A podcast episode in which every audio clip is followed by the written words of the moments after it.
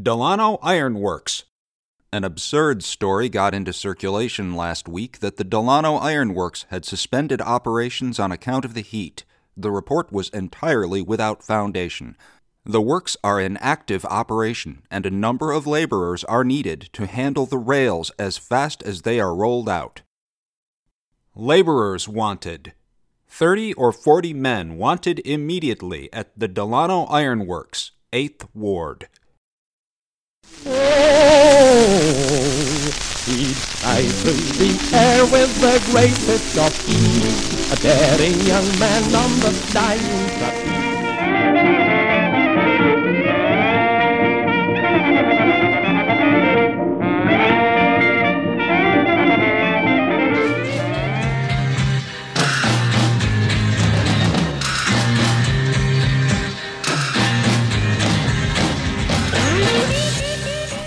Hi there, this is Hugh Yeeman, and you're listening to Historic Headlines, the podcast where we gain historical insight by examining newspaper articles from 50, 100, and 150 years ago this week.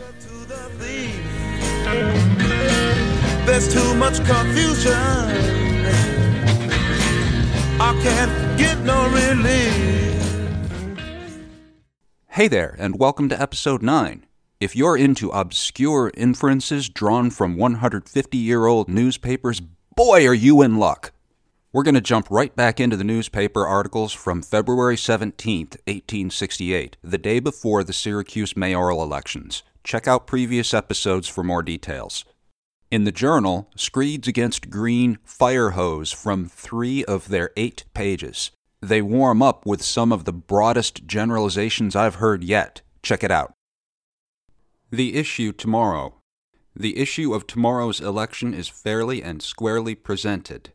This contest is not of a merely local or personal nature, but through the character and antecedents of the leading candidates, it becomes a trial of vital principles.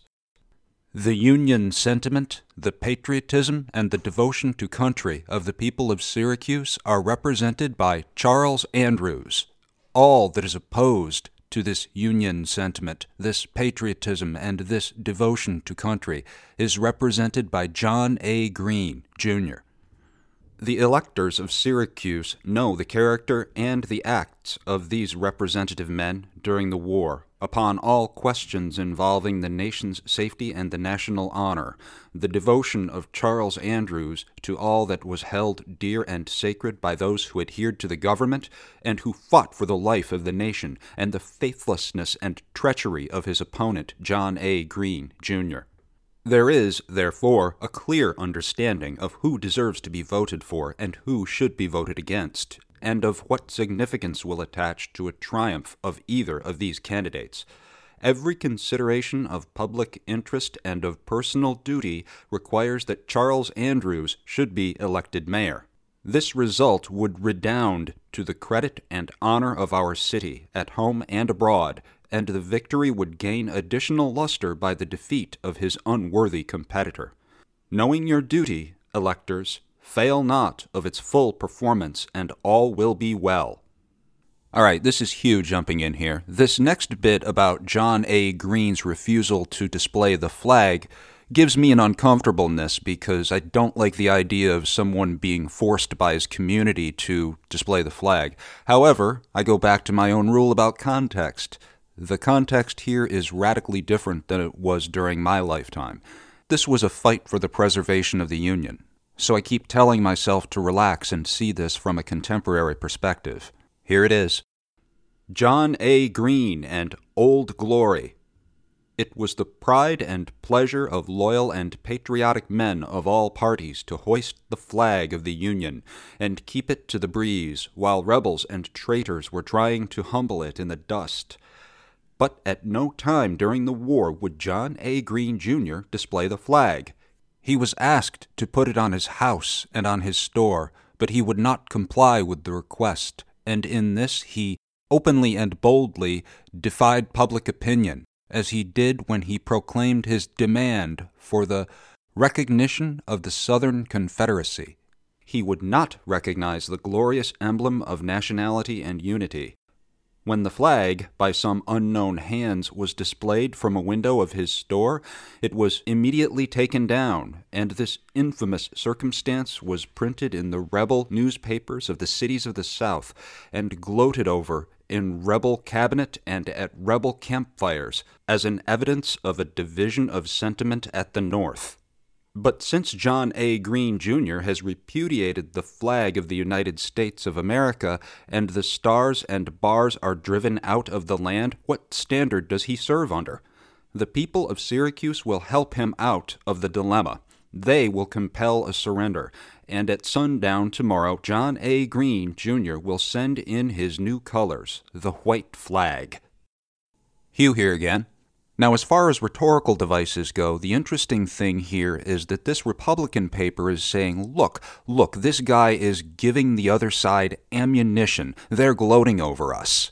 Note that, as is the case with a lot of these rhetorical devices, both sides are using it. For background on the name dropping, Clement Vallandigham was the leader of the Copperhead faction of anti war Democrats during the Civil War, Jefferson Davis was the only president of the Confederate States from 1861 to 1865, and Robert Toombs was a founding father of the Confederacy and its first Secretary of State. Here's the article Questions for War Democrats. Would you vote for Vallandigham for mayor of Syracuse? If not, how can you vote for John A. Green, who, to the extent of his ability, is Vallandigham's double? Would you vote for Jefferson Davis or for Robert Toombs? If not, how can you vote for John A. Greene, who, with intent like that of Davis and Toombs, had not the excuse or palliation of Southern interests and associations for his secession sympathies? Can you, by your votes, in the discharge of the most solemn and responsible duty of a free man, approve the infamous demand of John A. Greene openly and boldly made for a recognition of the Southern Confederacy when the boomings of rebel guns against Fort Sumter were yet resounding? Can you endorse John A. Greene's denunciation of the war for the Union as an accursed fraternal contest, as an odious and repulsive war, as a wrong, unjust, inexpedient, causeless, and unauthorized war? Answer these questions, war Democrats, at the polls tomorrow. Answer them to your honor, to your consistency, to your manhood, to your self respect, and to your consciences. Hugh here again. In this next piece, note how the journal uses the no true Scotsman argument. A record to be repudiated. The recognition of the Southern Confederacy was demanded by John A. Greene when President Lincoln called for troops to resist the assaults of the rebels and traitors in April 1861. This was the keynote to his political action till the Union armies were victorious when he took ground for a peace, a base and ignoble surrender to the rebels and traitors, and then, as the most efficient service he could render the secessionists, he joined in the hue and cry that the war was a failure, this is Green's political record in brief.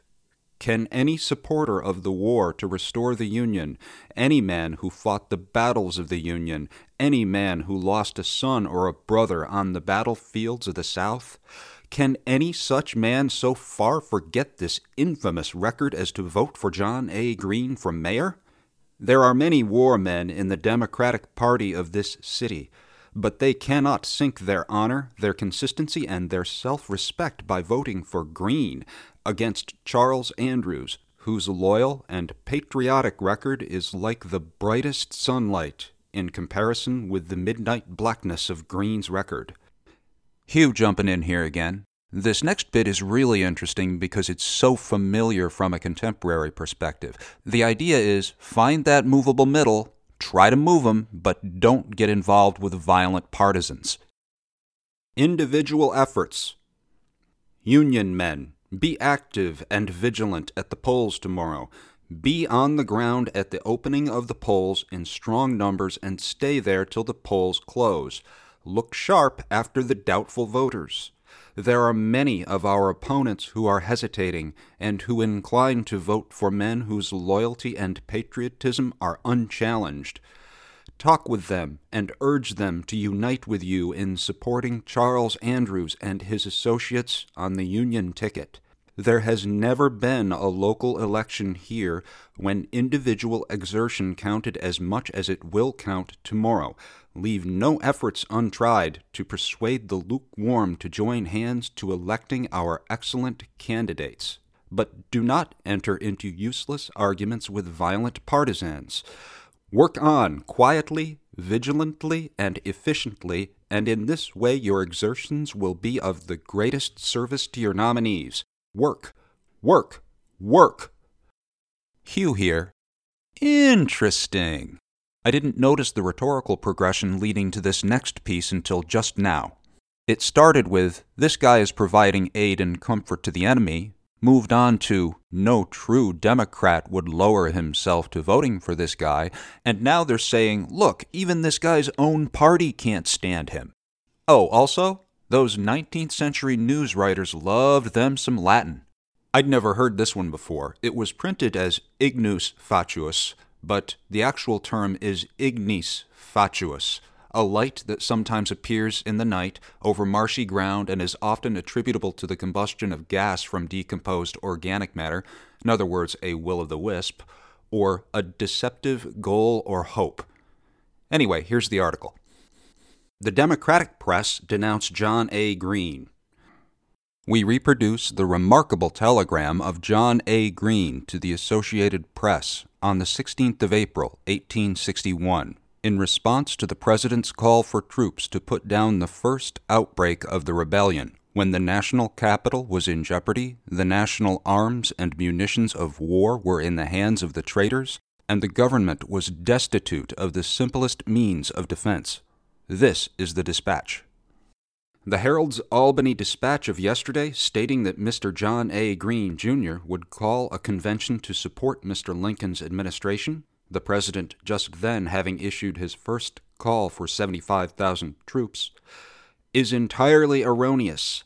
That gentleman, John A. Green, Jr., openly and boldly favors the recognition of the Confederate States of America this publication created astonishment, surprise, and indignation, not only in Syracuse, but throughout the state.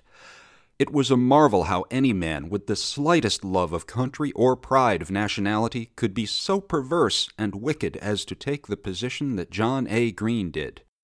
The press of the state, except the rebel News of New York, Green's Courier and Union, and perhaps one or two other journals of so little importance as to be forgotten now, denounced and condemned Green's secession sympathies in the strongest terms. No journals were more severe against him than some of the leading Democratic newspapers. We chanced to have convenient the comments of the Rochester Union and Advertiser, one of the ablest and strongest of the Democratic journals of the country we copy what it said on the 18th of April, 1861. John A. Green's address. He issues a big thing, ridiculous vanity, low intrigue, etc. Numerous people have long been wondering what has become of the wonderful John A. Green. No address or resolution has been issued by him these many months, and people began to think he had subsided. But Mayor Wood's News assures us in an article headed Big Thing that Mr. Green has prepared an address and that such address, or big thing, will be immediately published. We breathe freer and deeper on reading this important announcement. Mayor Wood's organ informs us that Mr. Green will seek only to cooperate with the friends of Bell and Douglas, etc., and will demand the recognition of the independence of the Southern Confederacy. Johnny is very modest in what he seeks, but we reckon the friends of Douglas and Bell will politely request to be excused from any such cooperation.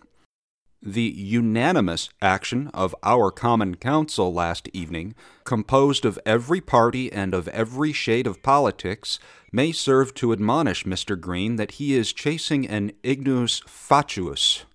The people of this state, no matter what may be their opinion of specific measures of the administration, will cordially sustain its efforts to preserve the government.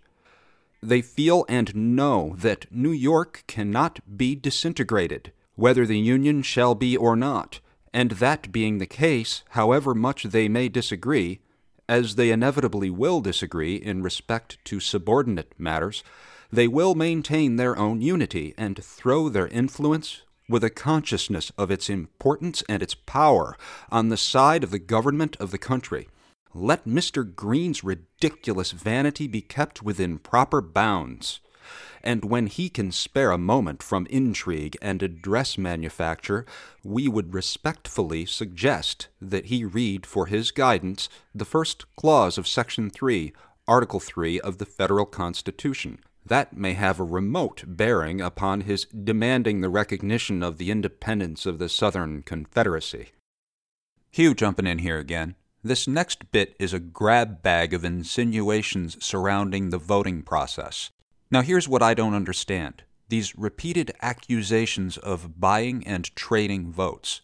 How did that work? Did these people actually trust each other to follow through on their promises to vote one way or the other? I mean, there was no way to verify that someone voted the way they said they did, right? Was this merely baseless gossip used to smear the other side? Maybe a listener can tell me something I don't know. Anyway, here's the article Election Notes Last words with voters. The polls of election tomorrow will open at 8 o'clock and close at 5.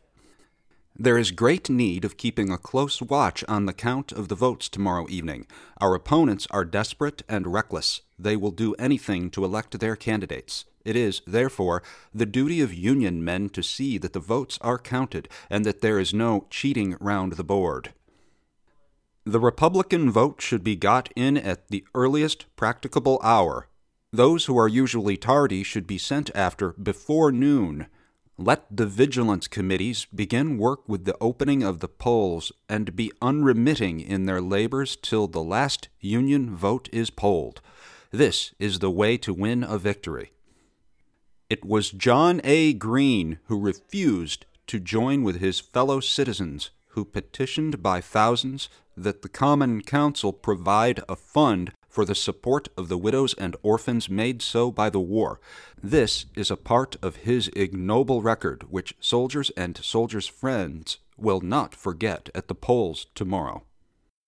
The Friends of Good Government will vote for Charles Andrews, Patrick Corbett, and their associates. Greene, Sherlock, and Company would make the City Hall an asylum for political paupers, and Syracuse has had enough of such. We want a new police force, composed of live men who will be an efficient protection against offenders, and these can only be had by the election of Charles Andrews as mayor. Republicans should entertain no offers from Democrats to vote for the secession candidate for mayor in exchange for votes for ward candidates. This will be a game of the Democrats, who will make everything else subservient to John A. Green's interests. Our party friends must stand firm by their candidates and vote the whole Union ticket.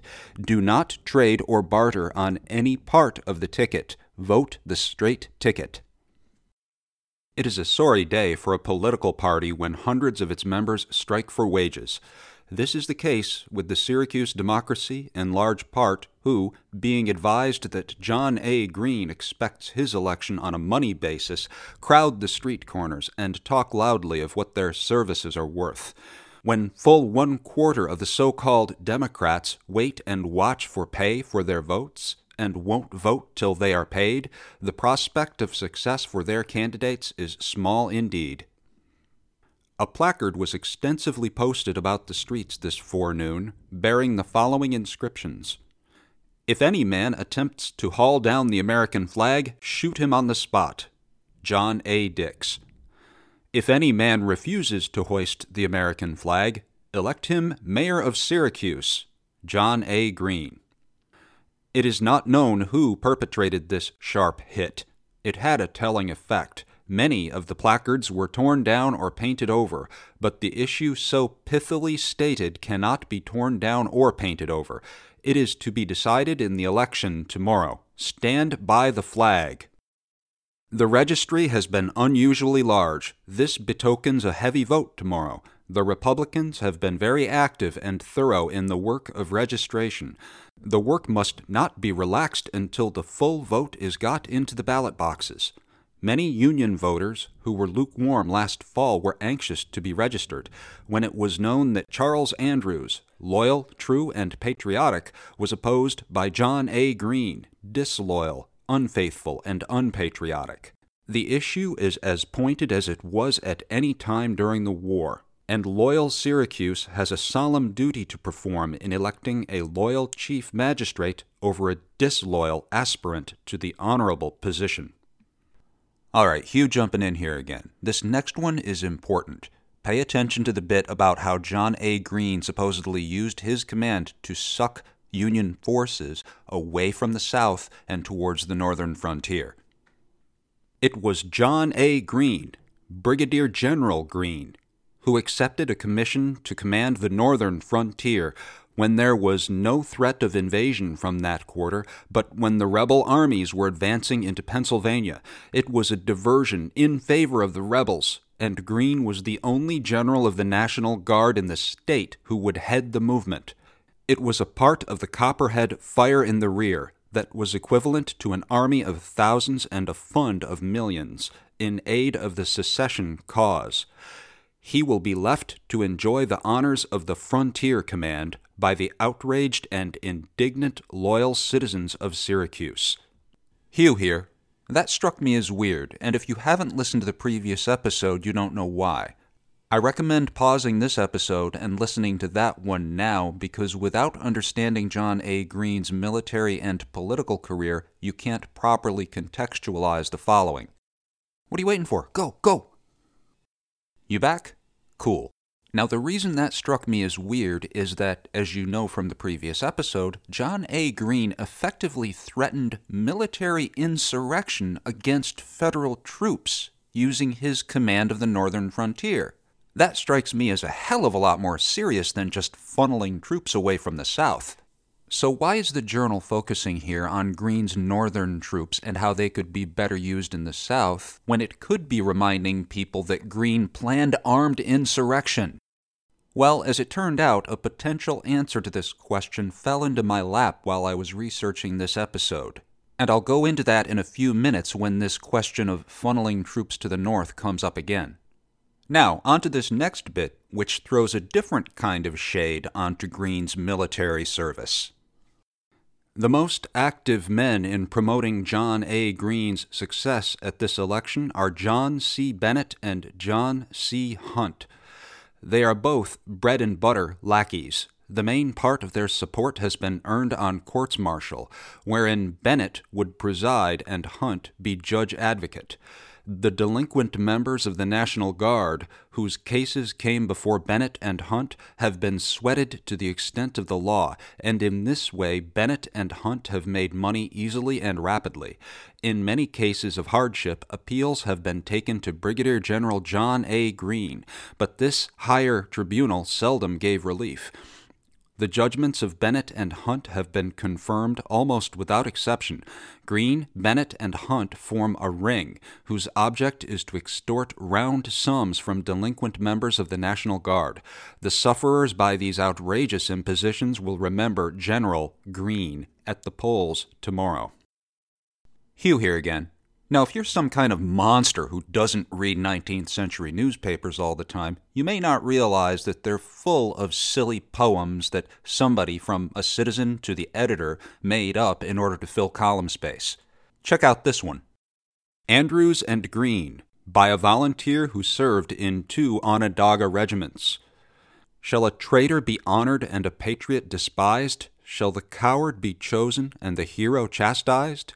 Shall he who has boasted a copperhead name, who whined after peace when peace were our shame, when his country was stabbed by the hand of a foe, who lent his whole force to the weight of the blow, be the first in our city, our ruler and pride, and the true and tried lawyer be thrown aside? Shall he who was true when his country bled be humbled to dust when her danger is fled?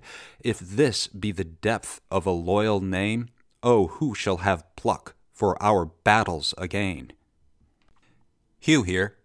If you're not thinking of Dr. Seuss right now, you're better than I am. Now, here's some context for this next piece. 19th century newspapers are remarkably similar in many regards to modern social media, but one way I've noticed in which they're different than modern newspapers is the civic pride.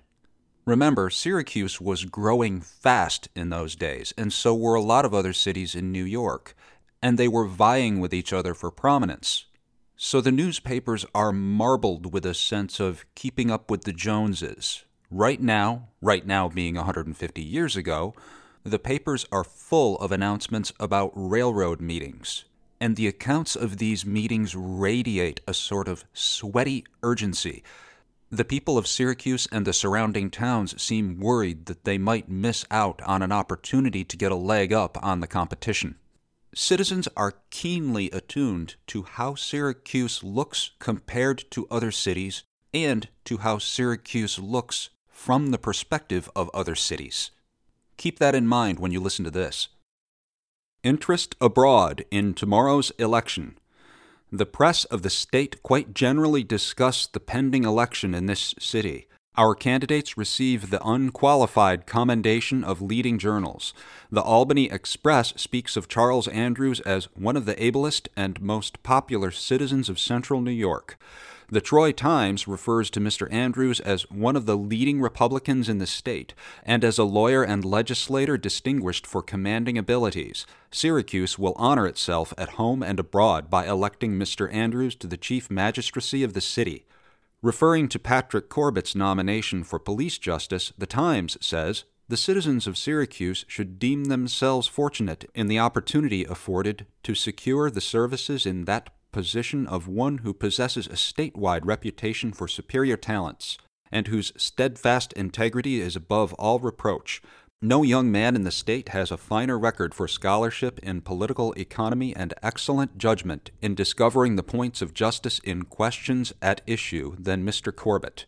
These are just commendations, and the Times' suggestion that the excellent Republican nominations in Syracuse ought to be successful accords with the determination of the Republican voters here.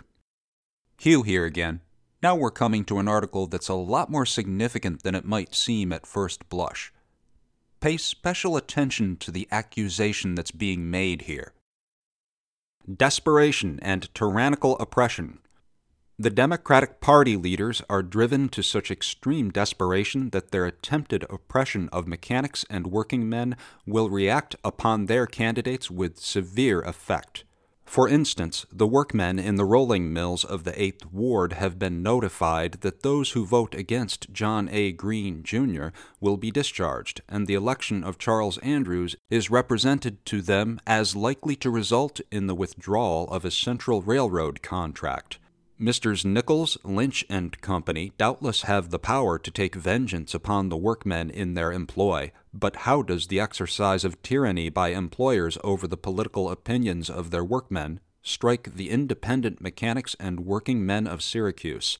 As to the Central Railroad contract being affected by Mr. Andrews' election, the statement is preposterous. Independent mechanics should rise to their might and show those who try thus arbitrarily to control their political opinions that such tyranny and oppression will not be allowed. They can do this by giving their votes to their true friend, Charles Andrews. Hugh here. Did you catch that? The journal claims that there's an ironworks in the 8th Ward, which is on the east side of Syracuse, where the management threatened to fire anyone voting against John A. Green. My ears perked up at that claim because I've seen it before, from the opposite side of the political fence. Jump cut to an article I found about two months ago and which happens to have been printed later that same year, October 17, 1868. This is, of course, from the Democratic newspaper, the Syracuse Daily Courier and Union. Editor, Courier and Union, some time since there appeared in your columns a communication stating that men were discharged from the rolling mill on account of their politics, which was denied by those having charge of the mill. I was a workman there at that time, and, in fact, until yesterday, when I received my discharge, for which I know no reason except that I refused to vote the radical ticket. Now, I do not care for myself, as labor is plenty, and am in no wise afraid of becoming a town charge. But this is written to let people know the facts in the case, and to let them see to what straits a desperate case will drive men who claim to be leaders in the party of high moral ideas. It is the favorite doctrine of some of the radical leaders that Irishmen are below Negroes, and I believe the men in power at the Geddes rolling mill are no exception. I believe that they will discharge any of the men that they can possibly spare unless they will allow themselves to be controlled by these moral leaders, body and soul. I had previously been threatened with discharge, but probably it would not have been done at present except for the fact that I had the honor to serve as marshal of the McClellan Legion of Geddes Wednesday evening last. This was the last ounce on the camel's back, and the big toad of the puddle could not allow any man to work in the mill who would lead a copperhead procession through the streets. This is the freedom which adopted citizens experience at the hands of radicals. Irish American citizens, for what did you leave your own loved land? Was it to submit to a tyranny of the aristocracy worse than the oppression of Great Britain? Are you men and forced to perjure yourselves or starve? When we became adopted citizens of America, we swore to support the Constitution and the laws, and in so doing you act as becomes free men. But do not, whatever comes, forget your oath, and be led by promises of employment and assistance to vote for that party who trample on the Constitution, and when they have obtained your votes, put you on a level or below the Negro. Thomas Muldoon, Geddes, October 16, 1868. Hugh coming in again. So that was the article from October 1868. Now let's return to the pre election article in the Journal that claimed that the management of the rolling mill in the 8th Ward was threatening to fire people who voted against John A. Greene. That article mentioned two names, Nichols and Lynch. A quick search on Fulton history for the names Nichols and Lynch, along with the phrase ironworks, revealed that the factory in question was the Delano Iron Works. So I searched for Delano Iron Works and found something that blew my mind. This was printed in the Courier on April 2, 1867. Notice is hereby given that a meeting of the stockholders of the Delano Iron Works will be held at the office of said corporation in the city of Syracuse on Thursday, the 28th day of February, 1867, at 2 o'clock p.m., for the purpose of increasing the capital stock of said corporation to $180,000. Dated Syracuse, January 28, 1867. Charles Nichols, Patrick Lynch, John A. Green Jr., trustees of the Delano Iron Works. That's right, John A. Green was a trustee, and I had no idea of that until I stumbled upon it. So, I have no idea whether it's true that the management of the Delano Iron Works threatened to fire workers for voting against John A. Green, but I do know that that accusation certainly would have had traction among the journal's readers especially considering that the Delano Iron Works seems to have been massively successful. You know how that notice said they were increasing the capital stock to $180,000? Well, less than a year later, here's another article, January 20th, 1868, less than a month before the mayoral election. It's the same notice with the exception of one difference. This one says they're increasing the capital stock of said corporation to $360,000. So the Delano Iron Works seems to have been another one of John A. Greene's quote unquote organs, and a powerful one.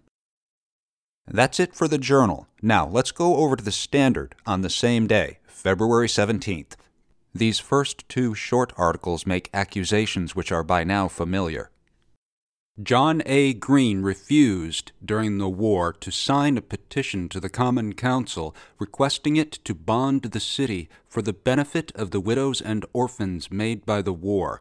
Let every patriot remember this when he votes tomorrow. John A. Green openly and boldly favored the recognition of the Confederate States of America. Let every man who loves his country and is in favor of the Union of the States remember this when he votes tomorrow. Hugh coming in. Note that this next paragraph starts with the words, It is said. You gotta love it when a news source leads with that.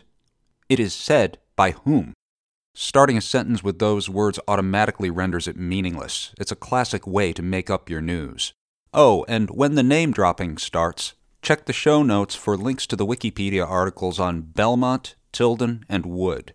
Long story short, they were all massively influential in the Democratic Party. Here's the article. It is said that John A. Green has received offers of money from Democratic politicians all over the state with which to carry the election tomorrow. Shall it be that the swollen money bags of Belmont, Tilden, and Wood are to control the suffrages of our citizens? The fight tomorrow is to be between money and work.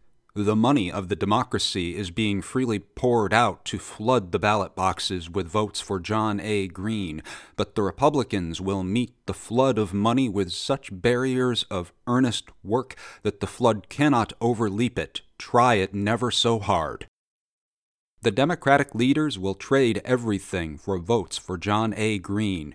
The rest of their ticket was nominated for trading capital. Already the complaints of other candidates are deep and strong. Let every Republican vote the entire ticket and not consent to scratch the name of Charles Andrews under any contingency, and all will be well. Hugh here. So note that the Standard, as well as the Journal, is making accusations of vote selling and vote trading. And again, I don't understand how this was supposed to work. Either there's something I'm not seeing, or it was apocryphal. Okay, listen up because this next piece is important. It led me to a couple of keys that helped me understand how the public perceived green. Here's what you need to know going into it. A couple of days previously, the Standard dropped the names of three prominent local soldiers and asked rhetorically what soldiers thought of Green's black record. One of those three soldiers, Ezra L. Walrath, replied in the Courier, stating his unequivocal support for Green. The following is a reply to that reply. To the soldiers, in the Courier of Saturday is an attempted reply to our query as to how soldiers liked the nomination of John A. Green. We say attempted reply, for although it was probably the best answer that could be made, it utterly failed to touch the vital issues involved. We made no inquiry as to how the war originated. It is entirely immaterial to us whether Brown fired the first gun at Harper's Ferry or Ruffin craved the infamous privilege of firing the first gun at Fort Sumter. Here is a plain, undisputed proposition. In April 1861, we found ourselves in the midst of a civil war. How we got there, let the politicians tell. But there we were. The Constitution had been plainly violated by Southern fanatics, and the flag had been fired upon by Southern desperadoes. In that same month, Ezra L. Walrath was at the head of a regiment and Edwin S. Jenney at the head of a company, and under their leadership rallied our brave boys from farm and from shop to save, by force of arms, at sacrifice of life, if necessary, the Union. Then there was no question of Negro emancipation or Negro suffrage. There was but one object to save the Union. All good Democrats and all good Republicans put forth their united efforts for the salvation of the country. Even Fernando Wood was tamed into making a war speech in Union Square. But where stood John A. Greene?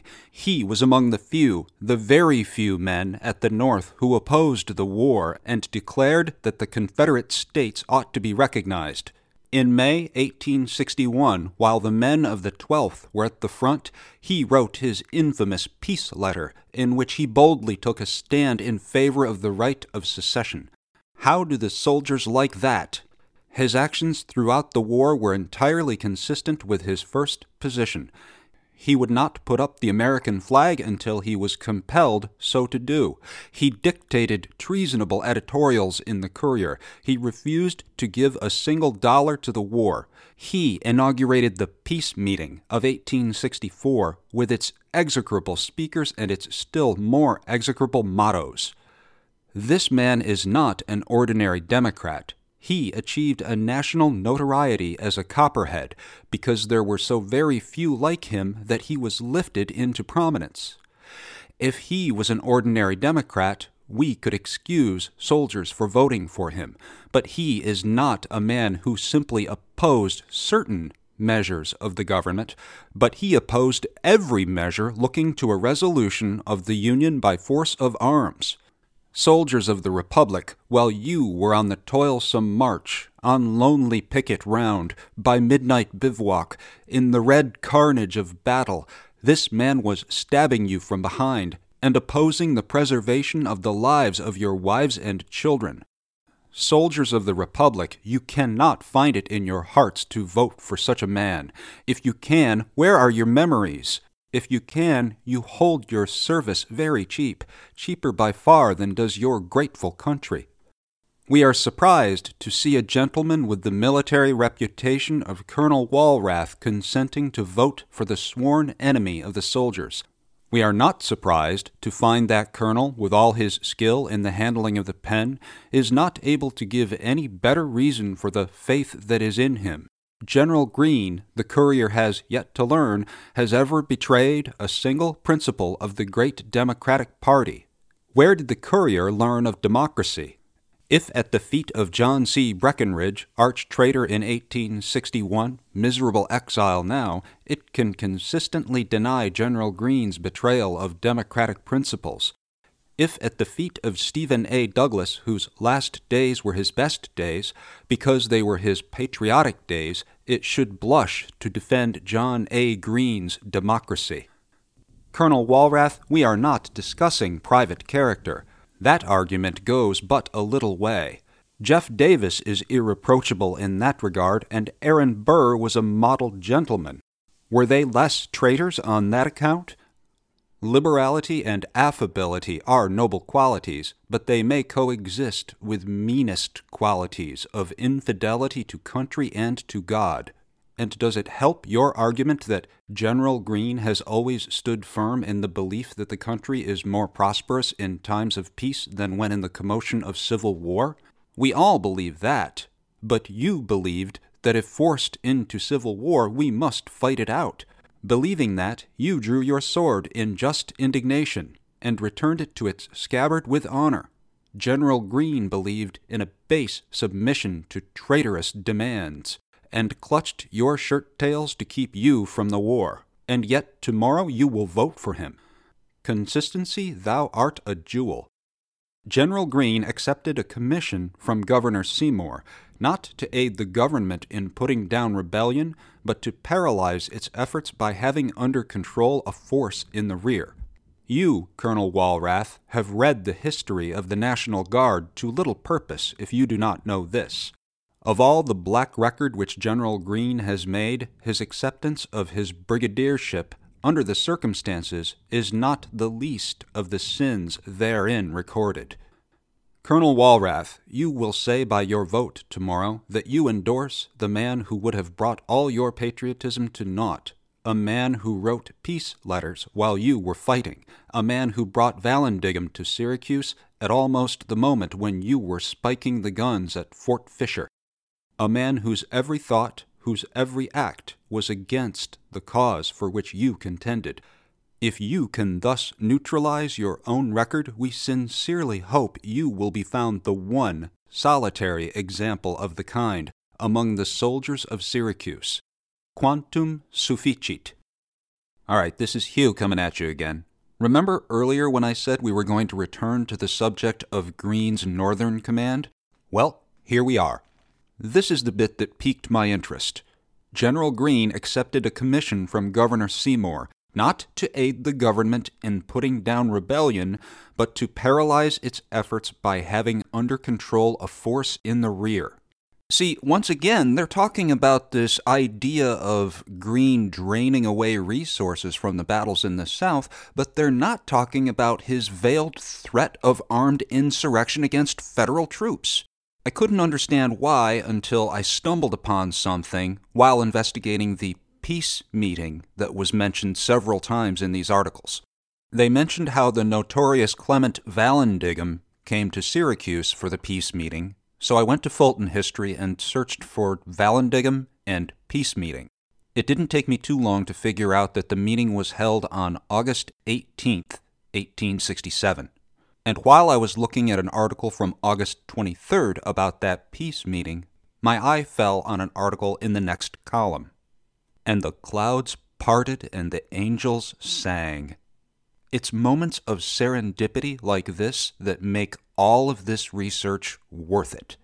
Check this out. From the seat of war on the Canadian frontier, Frontier Defenses, August 25th.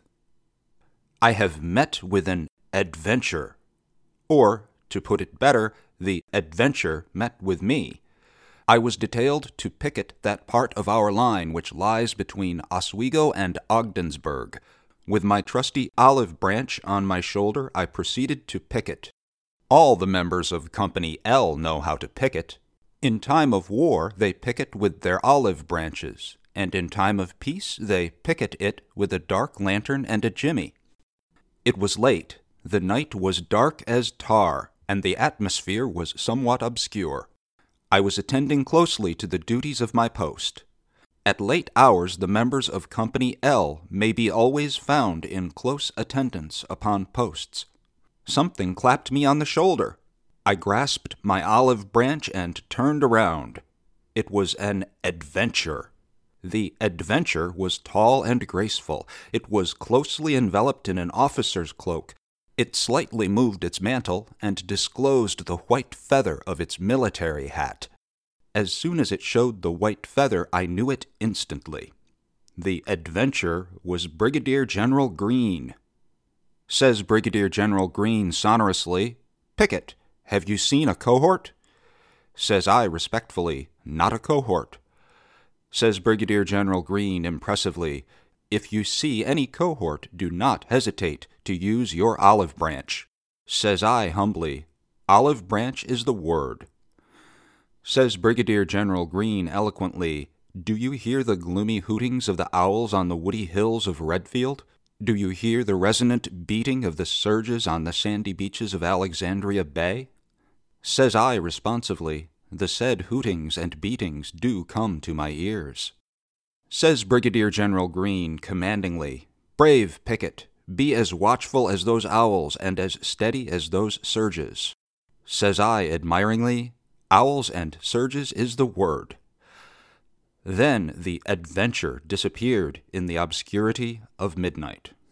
Brigadier General Greene is a truly great man. His ways are the ways of darkness. Later. A terrific conflict has taken place at the front. Two dastardly cohorts have attempted to cross the Canadian line. The attempt was made on the border of Clinton County. Brigadier General Greene, who was superintending the erection of our batteries in front of Kingston at Sodus Bay, was at once informed of the fact and galloped immediately to the scene of conflict.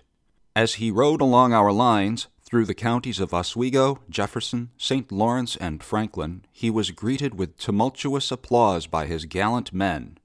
The dastardly cohorts were in a cart. They were in charge of a large quantity of munitions of war in a big barrel, Brigadier General Greene, with that military forethought which has ever characterized him on the field of battle, held one half his army in reserve and formed the other half in a hollow square. He remarked pithily that our foes should have a square fight of it. Nevertheless, our brave fellows went in roundly. Twelve different flank movements were executed. The cohorts became alarmed and threw down their arms. The captured munitions of war proved to be of great value. Company L is now engaged in drinking the munitions. They are evidently of Kentucky manufacture. Brigadier General Greene has issued a congratulatory order drawn up by his Chief of Staff, Gideon J. Tucker. In writing his orders, Brigadier General Greene feels the utmost confidence in his staff and leans on it. General Order Number 6 Soldiers of the National Guard, you have met the foe. His cohorts came down like the wolf on the fold. You were ordered to grasp your olive branches and gobble them. You gobbled at once. I was a witness to your soldierly bearing. The enemy endeavored in vain to bar your progress. Your gallantry made light of such bars. My brave National Guard has been too long accustomed to bars to be frightened at sight of them. Those who especially distinguished themselves in the recent encounter will be reported to Governor Seymour for promotion. My heart swelled at sight of the last sentence. It was evidently an allusion to me. Brigadier General Greene has a way of alluding to his friends which is touching. Latest. A deputation of conservative men from every township in New York has just waited upon Brigadier General Greene one of them, who is a Halian from Hengland, thanked him in a profound speech for preserving their halters and their fires, especially their fires. He didn't seem to dwell so much on the halters. The deputation begged leave to present Brigadier General Greene with a sword of honor. Brigadier General Greene responded by saying that he never soared to such an honor. Brigadier General Greene never soars. Any insinuation that he is aspiring to any particular honor makes him sore. Private Brown. This is Hugh again, and oh, God, I love droll 19th century sarcasm. I mean, this is top shelf stuff, right down to the delightful, cringe worthy puns. This piece does an exquisite job of mocking Greene for his command, which drew away troops for a northern frontier that was just teeming with non existent threats. And it gets even better. Check out this other little article that I discovered, again by accident, because it's right next to another article about the peace meeting, published on the day of the meeting, August 18th. The Cavalry Battalion. We understand that Captain Horton's cavalry company is fast filling up. It now numbers 48 men, those who seem to prefer a slight brush on the frontier to being drafted for service south are entering this battalion. Hugh here. So I think this answers my question. In August of 1867, about five months before this election, the Republican newspapers were ridiculing Greene for his military command because soldiers who should be fighting at the South were going north instead and the Democratic paper was advertising for men to sign up and do just that. Essentially, I think that the public had held in its collective head a joke and a notion about Greene's Northern Command, and there was no room in that collective head for a new notion about Greene fomenting armed insurrection. Now, on the subject of truthfulness in newspaper writing, the writer says to Colonel Walrath that Greene brought Vallandigham to Syracuse at almost the moment when you were spiking the guns of Fort Fisher. This is hilariously inaccurate. Follow the link in the show notes, and you'll see an article published in the Courier in February of 1865. It's Walrath's letter giving his first hand account of that assault on Fort Fisher in January of 1865. So, yeah, Walrath was spiking those guns at almost the same moment as the peace meeting, if you consider four or five months' difference almost at the same moment. Oh, and speaking of spiking the guns, in his letter he mentions specifically that he didn't spike the guns. So this turns out to be a case study in sloppy writing in the service of poetic license in order to slander your opponent. Oh, and one more thing about that passage another shiny new Latin term, quantum sufficit, or as much as is sufficient. So that's kind of like tacking on a nuff said at the end of the article. Now, there's one last article for me to share, and this one again follows the theme of how we look to other cities. Our charter election our charter election is attracting unusual attention in all parts of the state on account of the character of the candidates in nomination. The following extract from the Troy Times will be read with interest, containing as it does such a just and sincere tribute to the worth of our nominees. The Syracuse charter election takes place on Tuesday next. It is exciting unusual interest this year on account of political issues, and for the reason that parties are so evenly divided in the central city. The Democrats, however, carried Syracuse by a considerable majority last spring, and so have prestige of former success to encourage them. But the Republicans have set to work now, determined to contest every inch of ground with the adversary, and they are making a fight under standard bearers that are eminently worthy of their best efforts. Their candidate for mayor, Honorable Charles Andrews, is one of the leading Republicans in the state and as a lawyer and legislator, he is distinguished for commanding abilities. Syracuse will honor itself at home and abroad by electing Mr. Andrews to the chief magistracy of the city. Honorable Patrick Corbett is the Republican candidate for police justice and the citizens should deem themselves fortunate in the opportunity afforded to secure the services in that position of one who possesses a statewide reputation for superior talents, and whose steadfast integrity is above all reproach. No young man in the state has a finer record for scholarship in political economy and excellent judgment in discovering the points of justice in questions at issue than Mr. Corbett the other Republican candidates are said to be first best. With such a ticket, Syracuse ought to go Republican next Tuesday, especially in view of the fact that the Democrats have nominated John A. Green, Jr. for mayor, a copperhead as pronounced in his utterances and action during the dark days as was Fernando Wood or Vallandigham. And you're back to Hugh again for the last time this episode. Thanks for listening. I had a lot of fun with that, and I hope you did too. Next time, we ain't going to have any fun at all because we're going to switch over to the Courier and see what they had to say the day before the election.